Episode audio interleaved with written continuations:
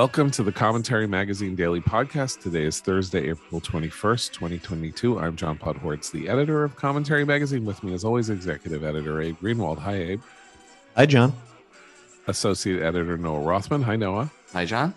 And senior writer Christine Rosen. Hi, Christine. Hi, John. Okay, guys, we have literally not talked about what we're going to talk about. I thought maybe we would just have do this podcast as a as an example of how uh, completely uh, unprepared we are for when we do podcasts in general. We sort of talk for a couple of minutes beforehand, and then we decide what we're going to talk about. And then half the time we don't even get to the topics that we're thinking of talking about. That's how organized we are. So, uh, guys, what what should we talk about today? Think of it like the Jack Benny show or one of those shows about like what goes on behind the scenes at a show. We are now behind the scenes at the Commentary Magazine podcast. What should we talk about on the podcast today? I I ask. What do we got going on? Mari- Mariupol or uh, Mariupol? Okay, that's a that's, or that's the a, uh, the the the revelations in the book about Kevin McCarthy and uh, Mitch Right. McConnell. right the Trump book January by 6th. yeah by Ale- by Alexander Burns and Jonathan Martin. Right. Okay, so we got the we got the revelations. We got Mariupol. Noah, what do you got? I got nothing. You got nothing. Was I Noah's just no started Noah's up prepping. all Noah's up all night. So I, I started prepping when you said, Hi, Noah. Uh, yeah, there we go. See that I've that's really well. We have, of course, we have though. Uh, people are complaining to us that we're talking too much about it. We have, of course, the Justice Department announcing after 48 hours that they are going to sue to overturn the uh, the judge's decision in Florida on the mask mandate. Pretty much for the reason that the CDC needs to keep its powder dry. They basically have explicitly said they're doing this so that they can retain their authority to do something like this later, which is an interesting, which brings an interesting spin to the proceedings. Christine, do you have one. anything? Hang on. I'm reading the New about? York Times right now and the this uh we spent 1.9 trillion dollars and all we got was this lousy Republican majority. It's actually a pretty interesting article. Okay, well, we should. Uh, if Biden's I- okay. plan is like a new deal, why don't voters care? yes, Why? I actually was. I was gonna. add There, there is this deep frustration among Democrats right now, which is kind of fascinating about how, and and Biden himself has expressed it with exasperation. You know, why aren't you giving me credit for all this money I've spent? And the the the argument, the the, the New York Times argument seems to be.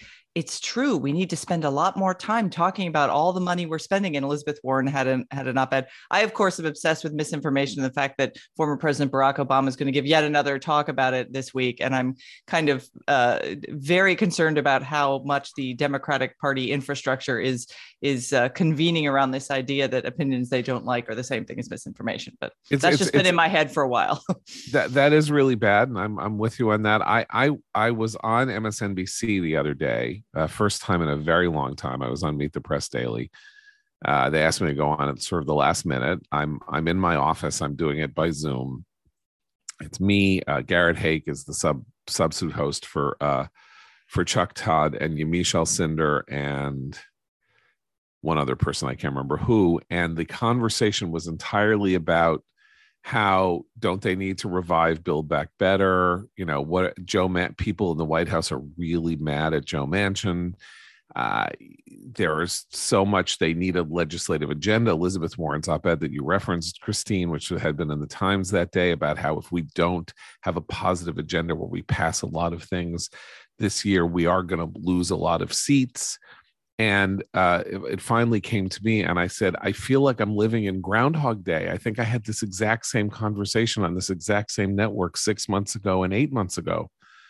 I mean i i, I with with with maybe the tenses changed a little bit because build back better hadn't yet been hadn't been conclusively killed off yet. Nothing is changing in the democratic perspective the democratic party and i would say the media the liberal media's perspective on Joe Biden's troubles and what is needed to uh, over overcome them. And the word that I'm not hearing and what anybody is saying here is inflation, which is the only thing the American people care about: inflation, crime, and Ukraine, as far as we can tell. And you're all talking about 2021 political controversies. And if I'm Mitch McConnell, I'm sitting back in my chair whistling a happy tune because this is exactly what I need to take four or five seats away from Democrats in November is for Democrats to stand around in 2022 talking about how they really should have done things differently in 2021 or what they really need to do is pass a lot of liberal spending in 2022 um, and I, I, do think that I, I, mean I understand they're in a very difficult spot, and they go to the answers that are ready to hand and that they agree with. But um, holy cow! Back to this I New mean, York Times report, to the extent it even talks about inflation, it says Republicans and some economists say blame the the the. the early inflate the early COVID relief, the 1.9 trillion dollar package for contributing to inflation. However, later on in the piece, the rescue spending still represents something of an insurance policy against a new recession. No, it doesn't. I mean, but no, it's, but that's it's great. The, it's why we have to have it's a, a wish. recession. It's contributing it's a wish to build to a dream on.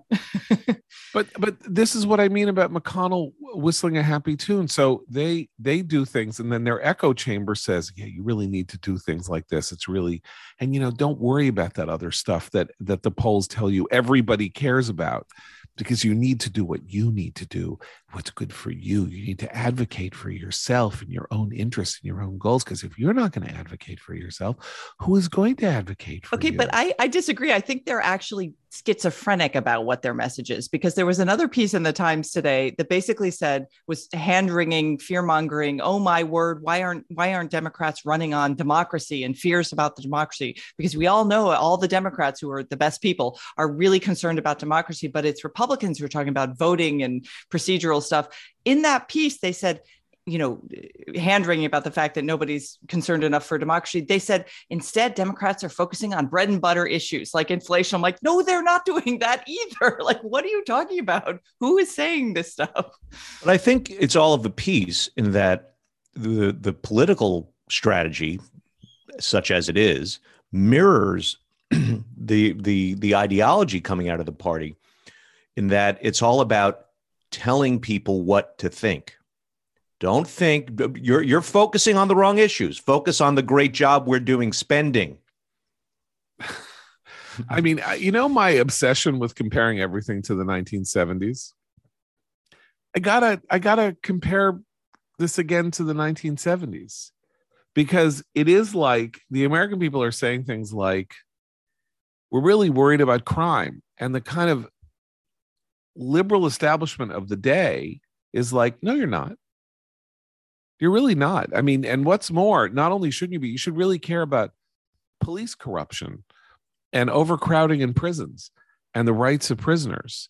That's what you should really care about. And you don't really care about that. And you know, I, I don't really, I don't worry about that that other stuff because this is what you should care about.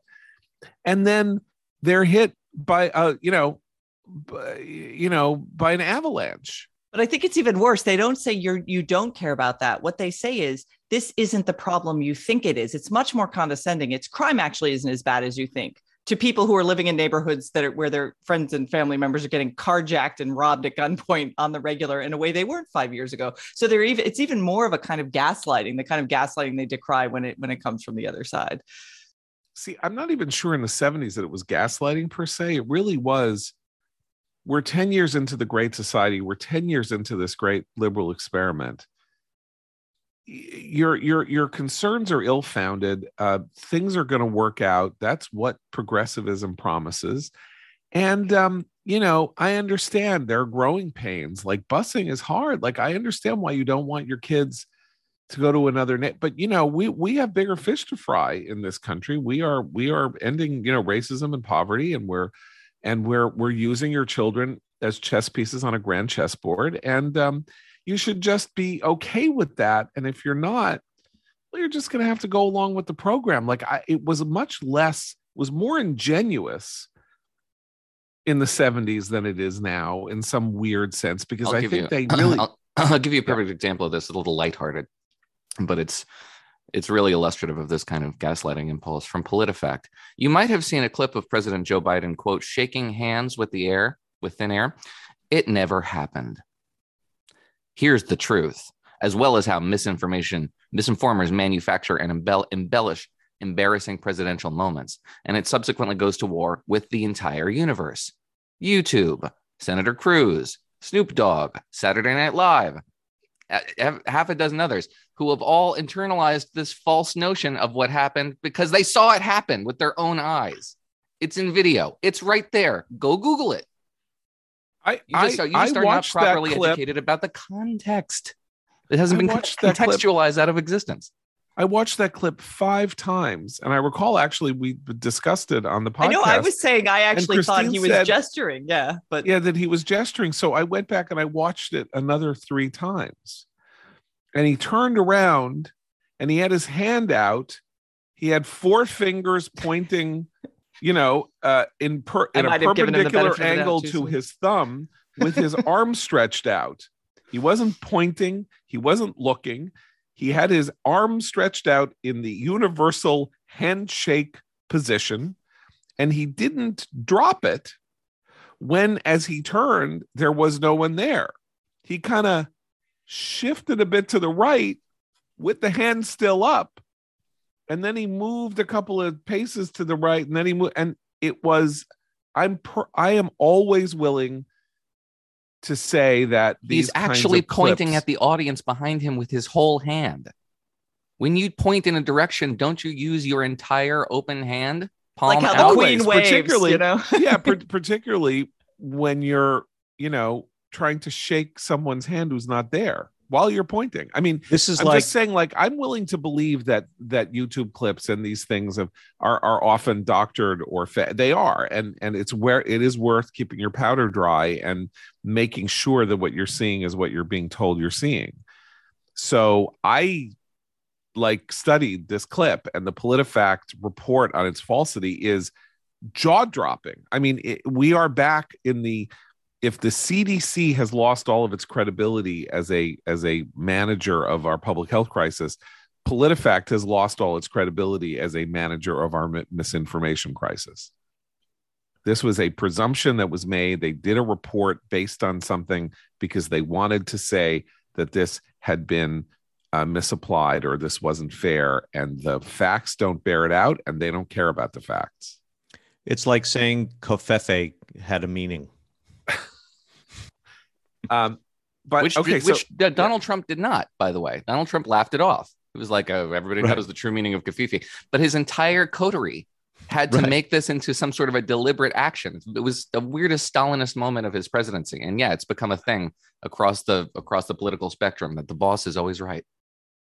so uh, maybe we can transition from from this to Trump. Uh, this um, ar- weird article in the New York Times that is a report by the authors of a book on their own book.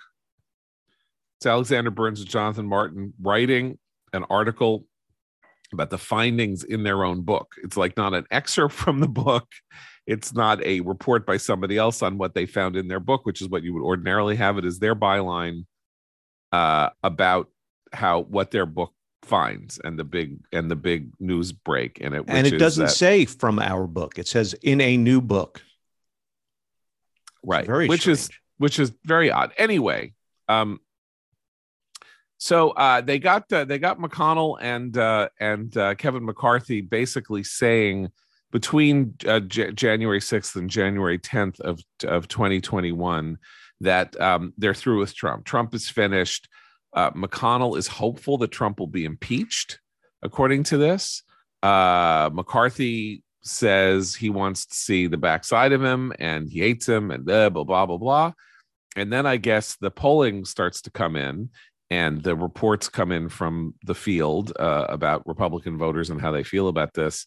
And they ditched it, right? I mean, they they basically decided that this was not on and that they were going to have to either drop their criticism or even openly defend Trump or whatever. And McCarthy basically thought, uh, having said I've had it with this guy, that you know, but a month later he was going and you know kneeling and kissing the ring and you know surrendering his testicles to Donald Trump in pursuit of you know the in the maybe one of the grossest pursuits of power I think we've ever seen. Um, he's a very, very it's an un, very unfortunate person to be a major American political leader, somebody who is a person of this little character. But here we are. So what do we what do we what do we make of this?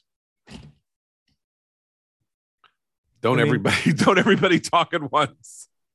it's just a massive failure of leadership that kind of mirrors um, what's happened among Democrats uh, when they sort of have these little moments where they make noises about how they're going to put down the the far left members of their of their party, and then don't, and then back off, rally around them, incorporate their craziness in in other forms.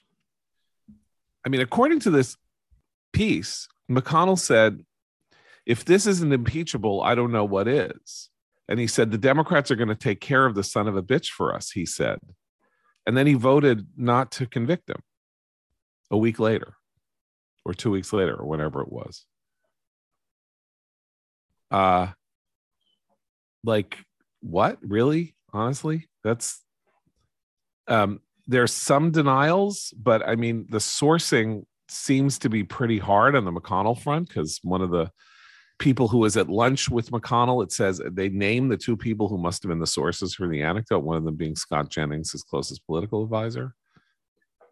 Um, listen, I mean, the Republicans have made a huge mistake, I believe. I mean, they made a huge political, short-term political mistake or long-term political mistake, not not going for conviction in the Senate because um, yeah, if they'd convicted him, he couldn't run for office again, and that really would have put him in the rearview mirror. And now he's not in the rearview mirror, and they they might have suffered short term pain in the form of you know even even the majority of Republicans saying that you know Trump was railroaded. Doesn't matter. He would still have been technically off.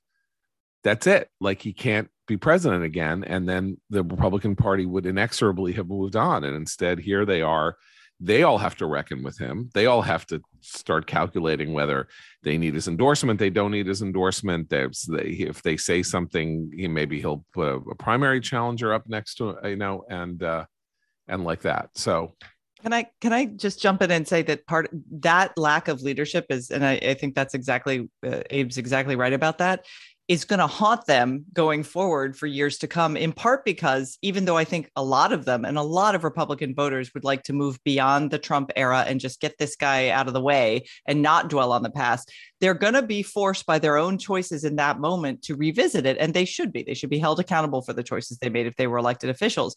There was just Trump just sat down for an interview with Piers Morgan, and it was like it, really was. I saw clips of it. I couldn't watch the whole thing, but it was just painful. I mean, that this guy in denial about what happened, insisting that he's right, insisting that you know this is all going to be continue to be litigated, and the people are going to decide.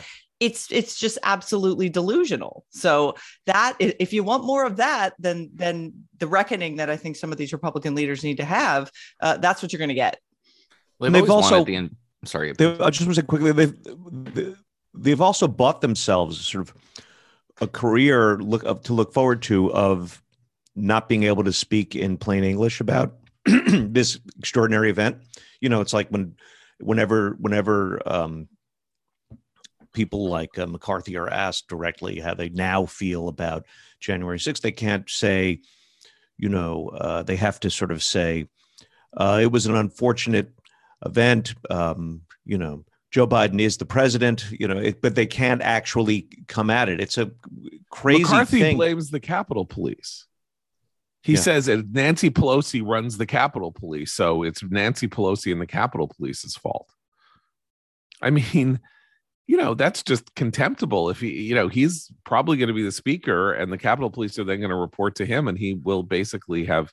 I mean, he'll say it's their leadership, but you know, like you know, saying untrue things when you said one, the thing of saying one thing in private and doing something else in public there's almost no way to defend i mean there's no there's no way to sort of recover from that as a sort of public look mcconnell is a brilliant political player. He's the most brilliant political player we've seen in washington pretty pretty maybe in in the last 30 years maybe aside from clinton who you know bobbed and weaved his way out of trouble that he himself created. Mcconnell's an extraordinary political player and he and he his you know the thing is if his heart is in the right place and he and he, so he's the leader and so he can't he says somewhere like i didn't get to be the leader if only five people follow me meaning if he voted to convict, and only five other Republicans joined him instead of the, you know, I don't know, we would have needed 16 to join him to convict and and thereby, you know, impeach and convict Trump. Um, yeah, he he wouldn't be, but uh, he's not just the leader.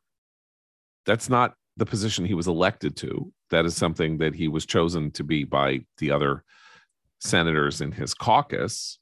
It's not his most important job being the leader.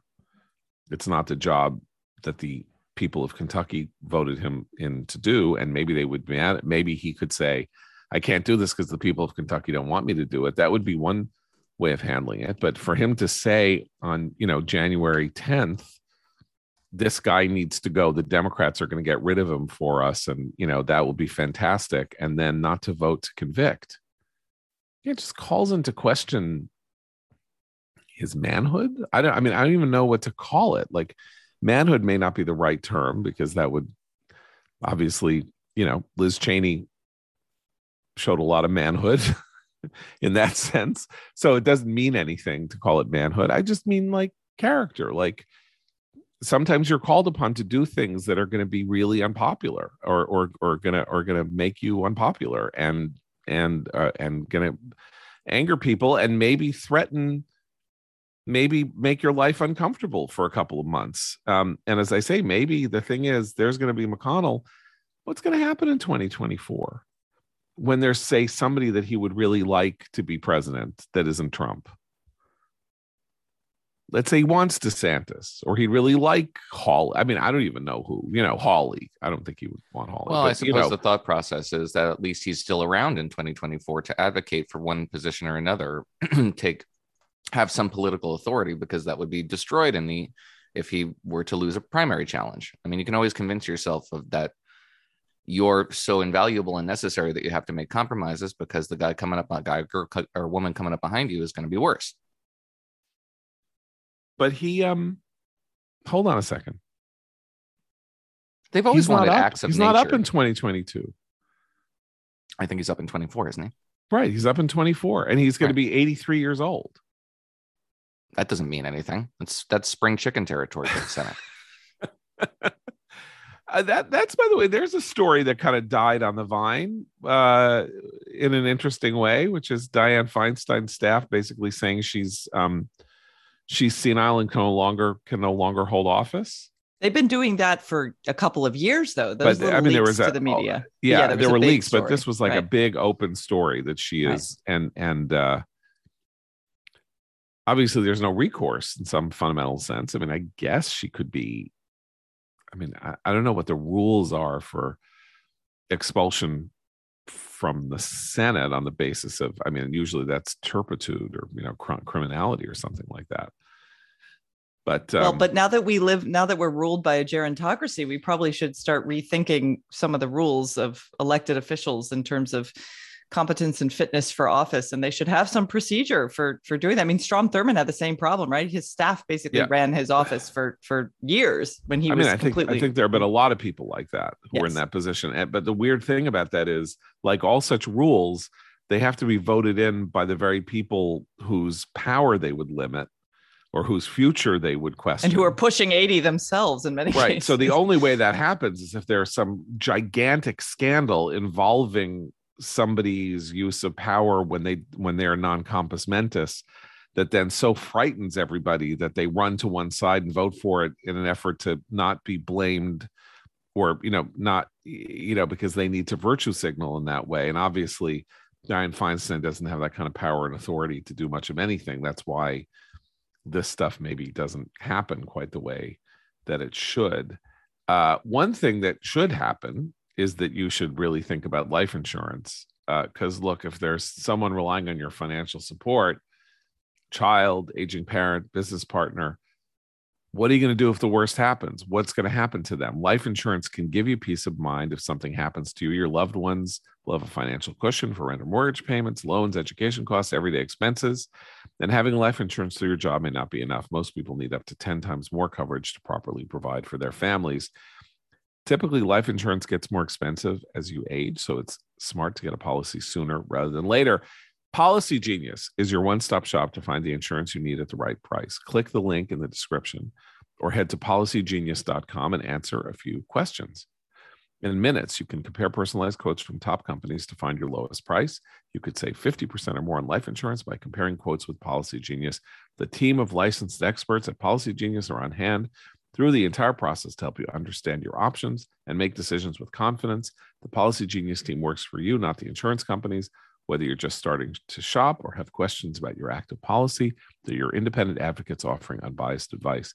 No extra fees, won't sell your info to third parties, thousands of five star reviews, and options that offer coverage in as little as a week and avoiding un- unnecessary medical exams. 30 million people have shopped for insurance through Policy Genius and placed over $120 billion in coverage. So head to policygenius.com to get your free life insurance quotes and see how much you could save. Can we, Uh, can we briefly go back to the Democrats uh, gaslighting you into yes, into not voting in November? That seems to be their only strategy. yes. My congressman, Tom Malinowski, was a second term congressman in a red district, picked up this seat in 2018 in the Democratic wave, won re election in 2020 narrowly. Uh, my district has been redistricted to the point that it's a little bit redder than it used to be, still a swing district. Um, but it was traditionally a Republican district and it's become more Republican. So it's most likely he's going to lose, but not impossible in a good environment. And he hasn't been a terrible congressman for this district. He's got some built in advantages. So he pushes out this thread on Twitter where he talks about education, education issues in the state. And one of the pieces there, he says, instead of calming things down as any responsible leader would do, he, talking about his opponent, Tom Kean, son of uh, former Governor Kean, um, he would stir up pronounced anger. Actually. Kane, Yeah. Kane. He was actually the president of my college when I went to Drew University. Um, so I've been mispronouncing his name, I guess, for I 20 think years. it's Kane. Am I wrong? I don't remember, honestly. I only Oh him my once. God, that, that this could be a brain. This could be like a, a you know. A, Tom a- I always pronounce it Kane, but it really doesn't matter. Yeah. Anyway, um, the last thing that the last thing our divided country needs is more of this right now, and it's accompanied by a cartoon. And the cartoon features an NJ NJ GOP. It's a Republican elephant holding up a sign that says NJ sex standards, and then the character is saying, "This problem I invented is making me angry." They just made it up. Democrats in the state, to the extent he has any contact with the state, are freaking out about a sex education curriculum that is being imposed on the state from Trenton. Um, it institutes, implements sex education for second graders and up. It's nothing we can do about it at the local level. It comes from Trenton. You'll lose your funding if you don't do it. So we we've actually investigated this, and there's nothing you can do about it unless you run for government. And Democrats in the state are are trying to do their best to offset genuine anger about this. There's Democratic members, Democratic member from Monmouth is introducing legislation that says, oh, the curriculum has to be posted on the website 14 days before the start of the school year. Uh, the Democratic governor, Phil Murphy, called for an immediate conduct to, to, to uh, immediately conduct a thorough review of the curriculum so that age appropriate lessons are being taught to children. They're taking this quite seriously because it is quite serious. This is something that is erupting across the country at a grassroots level as a real wedge issue ahead of November. And his his strategy here, Representative Malinowski's strategy, is to pretend it doesn't exist. And when you say it exists, is to call you a liar and a kook. okay so basically this right so this is this is the intellectual gaslighting of our time right it's like this uh there is a there is a public uh there is a sort of a, a, a revolution in consciousness toward the idea that uh transgenderism is not only uh, okay for people who are incredibly who are suffering incredibly and have the money and you know have exhausted all other avenues and all of that and and and think that this is going to help them and it's not our business they do it and that's how it's going to be and let's hope that all everything goes well for them too. Transgenderism is a is an expression of a truth of human nature which is that gender is not determined by your uh, by your chromosomes and that uh, it's something you can choose or you there's whatever mind body duality so extreme that your your your mind knows that you're you're female when your body says you're male even at a very early age like two or three and we need to facilitate this this all comes from one side of the political ledger so they start advocating for this I would call it propagandizing. But if we take the, if we try to uh, drain words of their emotional meaning, they start to advocate for it. They published articles about it. They, you know, they they go to medical conferences and praise efforts. They talk about the drugs that can be used to help stimulate counter sex hormones in the body and all of that. And then six or seven years later, as as that just like filters down into pop culture, into everywhere else, and then people start waking up to what's going on, then they say, What are you freaking out about? You're making this issue up. After 10 years of basically very, I wouldn't call it careful because I would assume that there the agenda was present at the at the outset, but sort of 10 years of laying the groundwork for a kind of blanket acceptance of transgenderism that means that children and and adolescents can remove body parts or change the hormonal composition of their bodies uh, out of an expressed belief that they are the wrong that they that they possess the wrong sex and that their bodies need to be brought in harmony with their ideas. And people go whoa wait a minute like people have been on this planet for millions of years and we have you know xy chromosomes and xx chromosomes and this is i don't want my kid i don't want kids being told that they can chop off body parts and all of that. And then it's like what are you freaking out about? Well How and dare you and there's another component to this too because what they have very uh, effectively tried to do most recently is to make this about lgbtq issues. So there's a there's there's much broader acceptance of gay and lesbian couples and adoption and marriage all this stuff in the country which is a good thing um, in recent history. So, what the transgender and very radical transgender ideologists want to say is anytime you start to question their ideology and, and the hormone blockers and the, you know, men competing in women's sports, they say you're anti, you're homophobic. This is homophobic. But what they have in fact done is, is kind of staged a coup on the on the LGBTQ movement, taken it over, and in some places in the UK, totally taken it over so that like old fashioned lesbians have had to form their own new groups because they've been pushed out by transgender activists of their their uh, previous groups. They have taken that message which is a which is one most people in this country share right? There's a lot of tolerance now which is a good thing.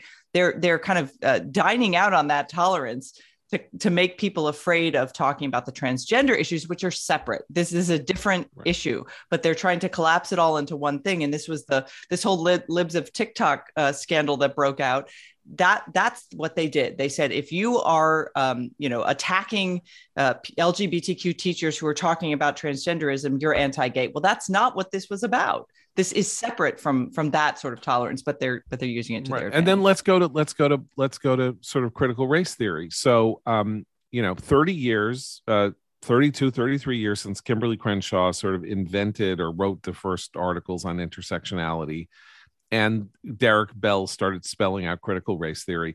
Black Lives Matter happens. George Floyd is killed. There's a sort of national spasm of concern about you know the how deep racism goes in the American psyche, and off the shelf immediately come curricula. Uh, diversity groups, um, schools hiring people, corporations hiring people, new policies, this, that, and the other thing.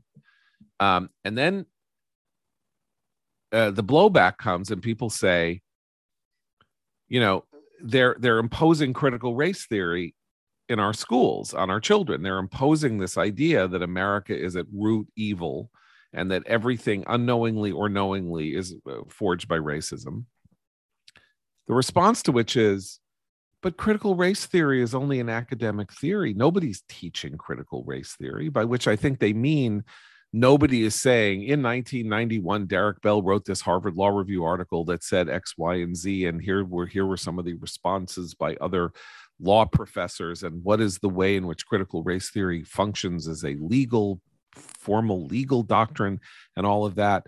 But i mean of course they're teaching critical race theory. I mean everything yes that they say taught emanates from critical race theory and they and this is this was the gaslight. You're or they say it about or, race, or the or the or, or they, they they say in defense, all we're teaching is is that there is there has been slavery and and and a, and a history of racism in this country. That's all. You don't want your kids to learn that. I just want to add, by the way, that I think we have not yet begun to see the real blowback to the trans stuff, and I think when it hits, and I have no idea when it's going to be, um, but possibly when a lot of these kids who have been the victims of this movement um, get older and are in a, a, state of God knows what kind of crisis. Um, and I think there's going to be a blowback against this that is going to make the defund blowback and the CRT blowback look like footnotes.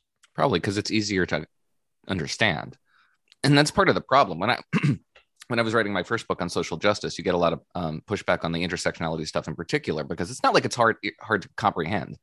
The idea of overlapping inter, you know, intersecting prejudices that are doled out in degrees based on American history. It's very jingoistic. It forces you to think in stereotypes, and it's if you comprehend stereotypes, you get the philosophy. But if you're if you're critical of it, you don't understand it. If you're reverential towards it, then you get it but you couldn't possibly understand it if you're critical of it. And that's where the gaslighting comes in, because then they say, yes, of course, obviously, nobody's assigning Derek Bell or Kimberly Williams to set, it's not on the second grade syllabus, but it informs the pedagogy. And in the pedagogy, as you understand this theory, shows up in, curric- in curricula designed for a second grader to digest it. And that's the sort of thing that you can recognize when you understand what you're reading. And it's not hard but they convince themselves it's so complicated. It's so it's it's it's such a hypothetical that you need you know a, a phd to know what you're looking at. And if you don't but have don't one you couldn't possibly understand what you're talking about.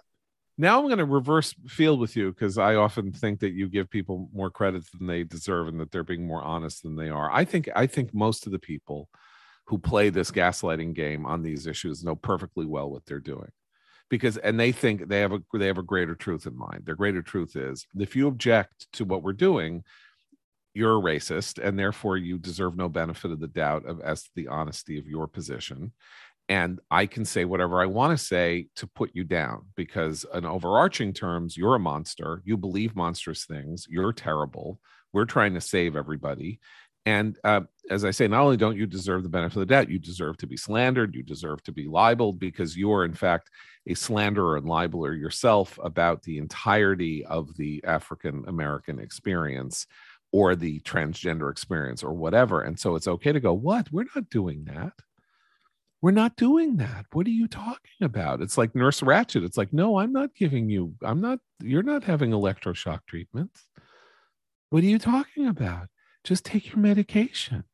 Take your medication, Randle, or I'll strap you to a chair and I'll give you electroshock.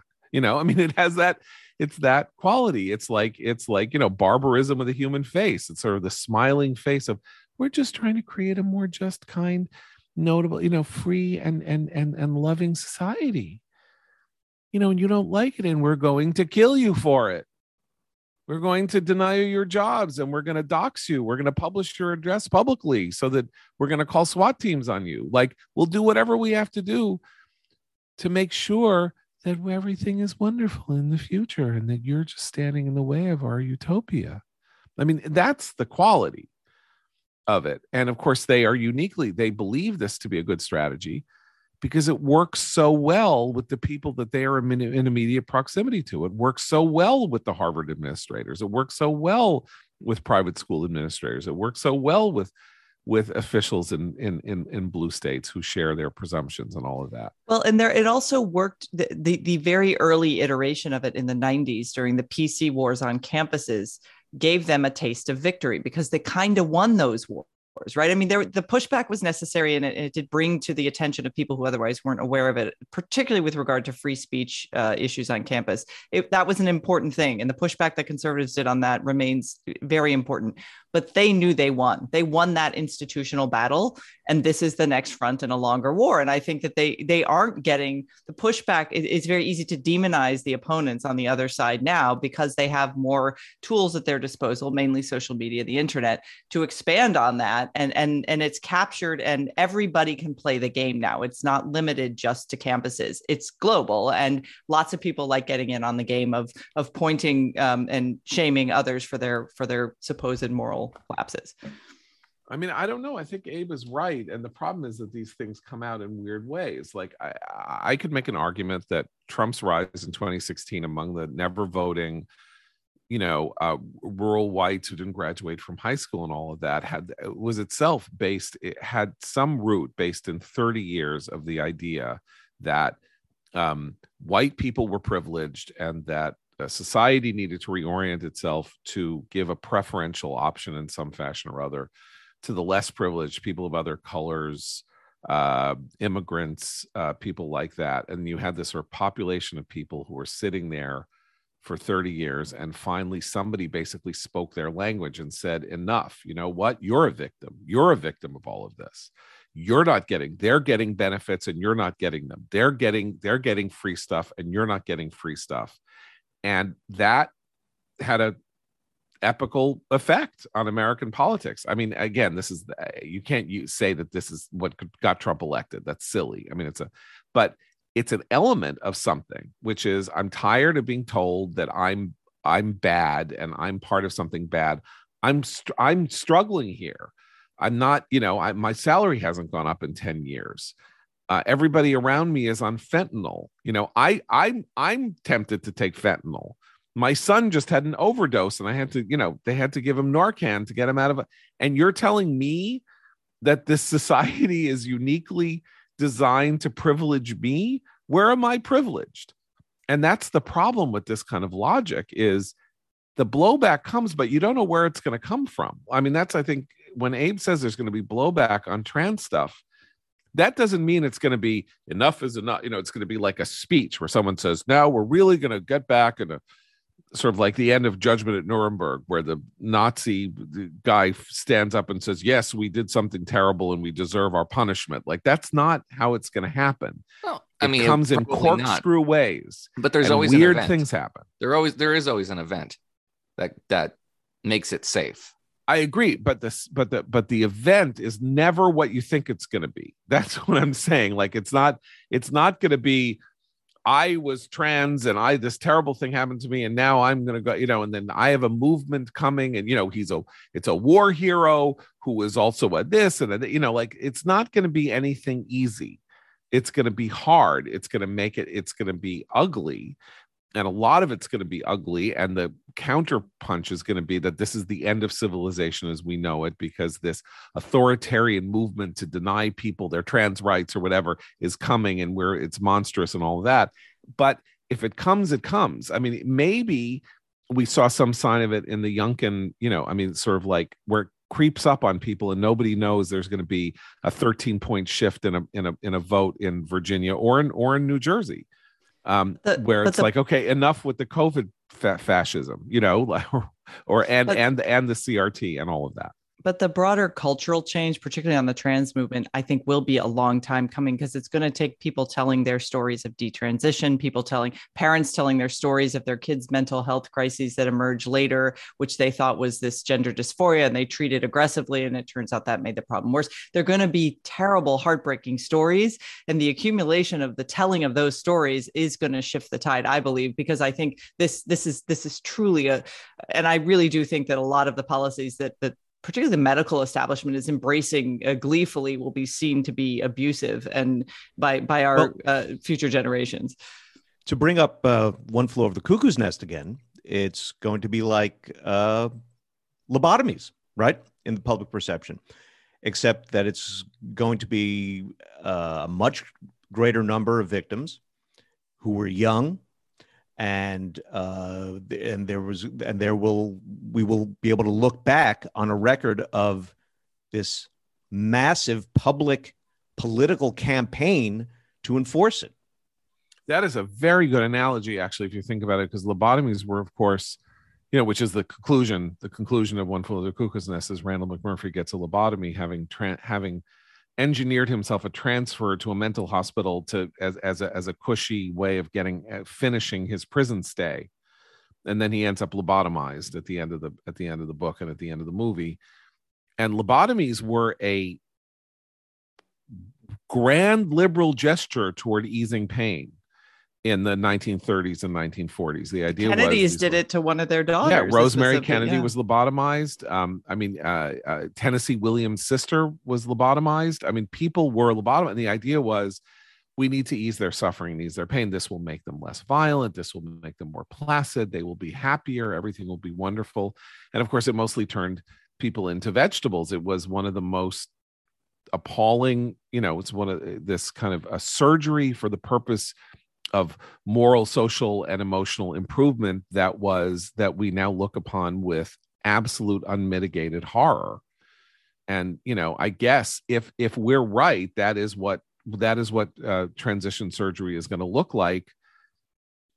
You know, I don't know, uh, uh, thirty years from now. Um, uh, I think lobotomy, the results of lobotomy were so horrifying that um, it, it was a little shorter term. Um, but of course, lobotomies were also imposed on on people and not something that they supposedly right there was no though. issue of well there was no issue of consent though and i think with regard to the what's happening to some of these kids the parents are making consent choices for children who later would never have given their own consent had as adults they had the choice right? and, of there's course such a, we- there's a whole yeah. system you know of the sort of all mental health uh, and sort of um, adolescent health systems and networks and the social workers involved are geared toward if not imposing this nudging families toward the decision Right. that they want to see which is some sort of transition and Right, to get what back is- to what- that yeah.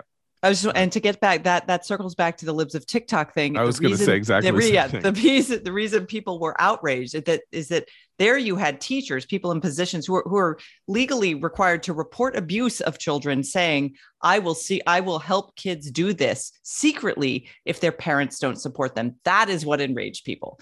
That is what enraged people. And there are there are people in positions of authority, unfortunately, who have embraced this as an ideological goal, as a moral calling, and they are doing this. That is what parents are fighting back against when they get angry at those things. Right.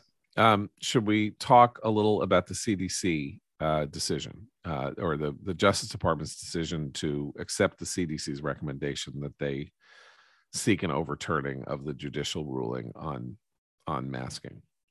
Can we just say blah? Ha, ha, ha, ha. That's that's really the only reaction if you're looking at this from a political standpoint.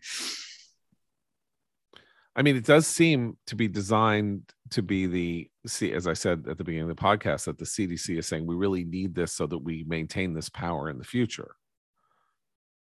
Um, that's a very open question about whether or not the CDC will ever be able to assert this power in the future. Whether a president, whether whether whether a sane presidency will ever will ever s- submit to the authority of the CDC to make nationwide rulings about individual human behavior, even during a pandemic, given It's a very interesting question from a judicial perspective because they CDC was granted a broad sweeping authority by Congress at the outset of the pandemic. Uh, the CDC, for example, interpreted that authority so broadly as to include whether or not you needed to pay your rent or your mortgage. Um, that was struck down by the Supreme Court as an over and uh, an excessive interpretation of the authority that was granted CDC. Now, masking mandates are only guidelines, right? CDC doesn't mandate anything. They only introduce guidelines to that effect. They don't have, you know, well, a transportation authority is where this authority derives from, and they have that that power. But the Senate voted to uh, remove that power. Um, now it didn't become law. Pass, House didn't pass it, and would have been vetoed by the president in the event. but Congress has demonstrated, at least one chamber has demonstrated a willingness to withdraw this authority from CDC and TSA. Um, so I wonder if there's any consent here, if if if it's going to be adjudicated, whether that matters, whether you know the authority that was granted by Congress has been at least demonstrated uh, to this to a certain extent to be um, past the point of relevance. You know what I mean? Would it would a court take that into account because this authority derives from the legislature? But- but but it wasn't the pandemic authority entirely. I mean, the the the masking authority comes from a piece of legislation from 1944, in part. Uh, according uh, according to uh, Judge Mizelle, she said there's the Public Health Service Act of 1944, and the CDC exceeded its authority in using that as the means by which they imposed mask mandates. This is what one of the things that um, Alvin, uh, Adam White said on our podcast the other day that is arguable. That in other words, she makes she makes a good case. It's not a, you know, it's not a it's not an open and shut lead pipe cinch decision. Like that, that is it, there there are arguments on both sides. She may have overreached in her finding, and the real question I think is: Are we about to head into? I, I mean, it's like ridiculous to keep saying, "Oh, the Democrats are in so much trouble," but so uh, the CDC is challenging this, right? And the and we we we're going to be in a position where until if there if the Justice Department is going to go at this until there is a finding of a higher court, right, which is the 11th Circuit, which is a which is apparently a conservative thought thought of as a conservative circuit, so you can judge that as you will.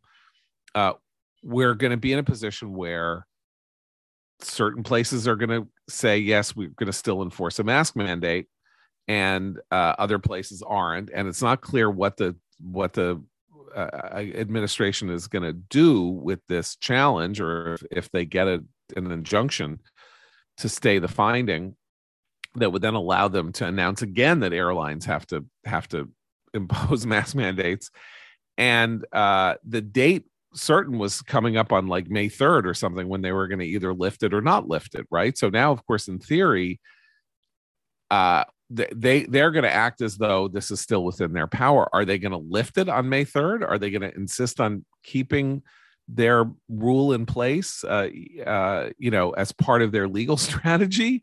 Um, and like again, I mentioned the other day, like New York, Penn Station, public transport, public transport in other places, Philadelphia, O'Hare Airport.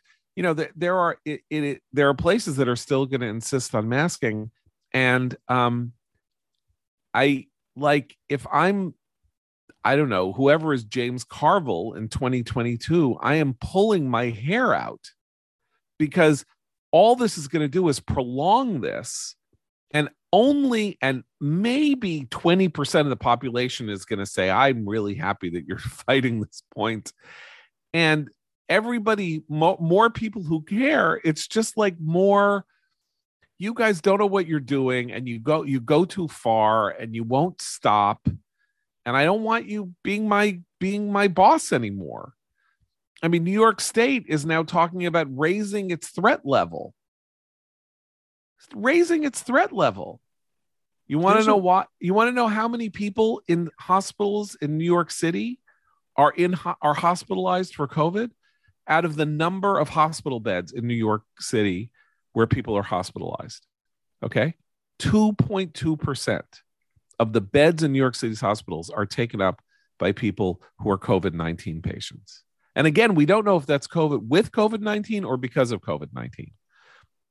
So even if we assume that every one of those is just a COVID 19 patient, it's two per, 98% of the people in New York City hospitals are not there for COVID. And they're going to raise the threat level because case numbers are going up while hospitalizations are going down? Am I taking crazy pills? There's a weird development, and I don't know if it means nothing or if it it's it's indicative of of some sort of change. Um, today, the New York Times does not have the COVID graph on its homepage. Whoa which is wow. odd because cases are up over 50% from two weeks ago. Yeah, but the death toll is probably down Sinking. 50%. Yeah. Wow. That's the first time in two years. Yeah, sometimes it, it's disappeared before, and there's like a, I, I'm it hesitant to think this is has a, it. I don't remember. I mean, I said it could it be nothing. back like this. This looks looks like a weird layout change to me, rather than a political decision. But it is it's relevant. Po- I don't know. I don't know. They had it fixed and it's not fixed. And now I'm looking at the, I don't know. It's very interesting. Um, uh, I just think we're in a very weird, we're in a, we're in a weird place in which, uh, it's like a kind of rear guard action, uh, that is going on here, uh, in relation to COVID and, and, and the, and the masking and all of that.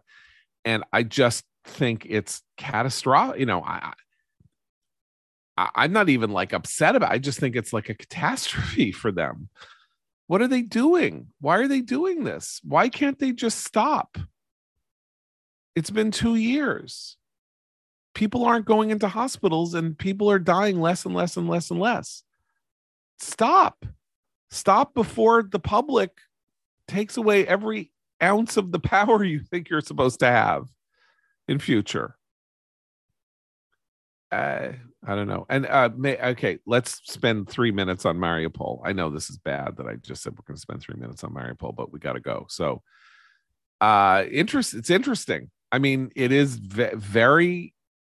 I don't know what to make of it. Uh, Right, the city that- has all but fallen, with the exception of a very uh, a, like a plant, a, a manufacturing plant that has. It's like a maze. It's very well fortified. There's a lot of concrete, very deep tunnels. It's hard to take, and the defenders have been heroically holding out of this um, this position for weeks and weeks and weeks. Um, it's they're I don't know how they're still holding out. I don't know how they're being resupplied. I don't know how they have ammunition. I don't know how they have food, um, but they're still holding out. And then apparently this uh, tactical decision was made um, to by the Russian advancing forces to halt the advance and just starve them out. Um, Mariupol uh, remains it's a very strategically important port on the Sea of Azov, and as long as it holds out, it ties up Russian forces uh, to uh, stopping them from completing this this attempt to encircle Ukrainian forces in the east, cut them off, and then consolidate their gains in the east. Um, so it's complicating their plans again, and we've seen some indications that this this new push in the east was ill planned, logistically not supported properly, has been uh, producing a lot more casualties and lost equipment than we anticipated it would. It's all happening very similar to the drive on Kiev.